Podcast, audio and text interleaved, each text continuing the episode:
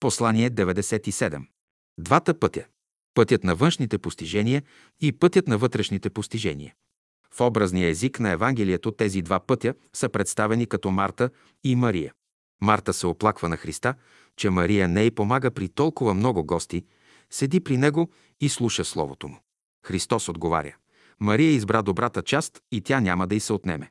Ежедневните грижи и тревоги заглушават тихия глас.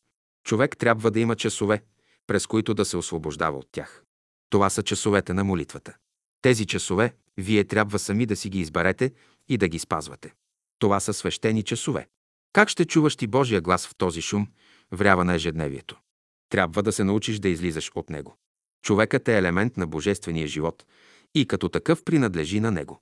Почитай и уважавай човека такъв, какъвто е. Ти не можеш да го измениш. Златото ще си остане злато, среброто – сребро, желязото – желязо.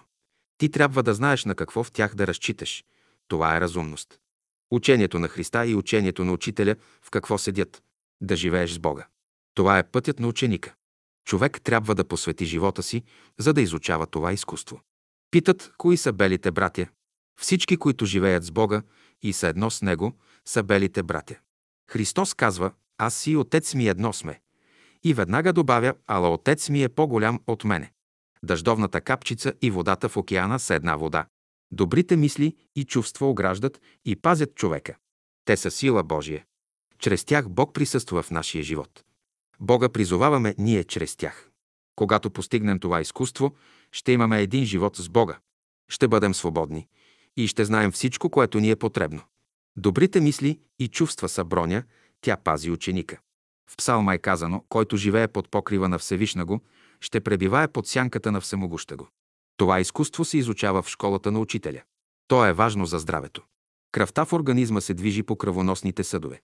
Някои от тях са капиляри, съвършено тесни. Механичното налягане чрез сърцето не е достатъчно да движи кръвта в тях.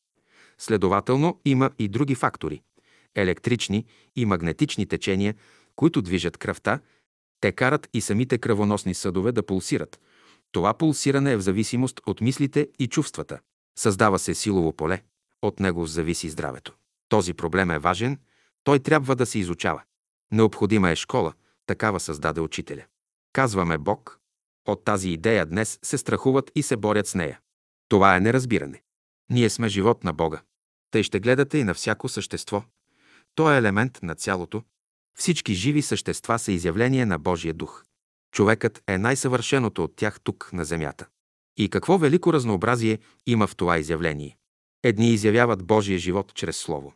Писатели, поети, оратори, други – чрез музика, други – чрез рисунък в картини, трети – в движения и танци, други – в строителство. Учителя е дал формулата: изяви ми се тъй, както ти благоволяваш, както на тебе е угодно. Христос казва: мир ви оставям, моят мир ви давам.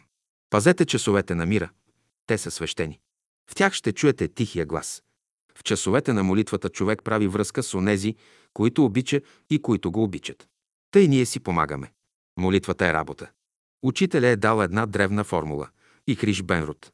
От най-древния език превеждаме така: където ме изпрати Господ, там отивам. Брат Борис. София, септември 1982 година.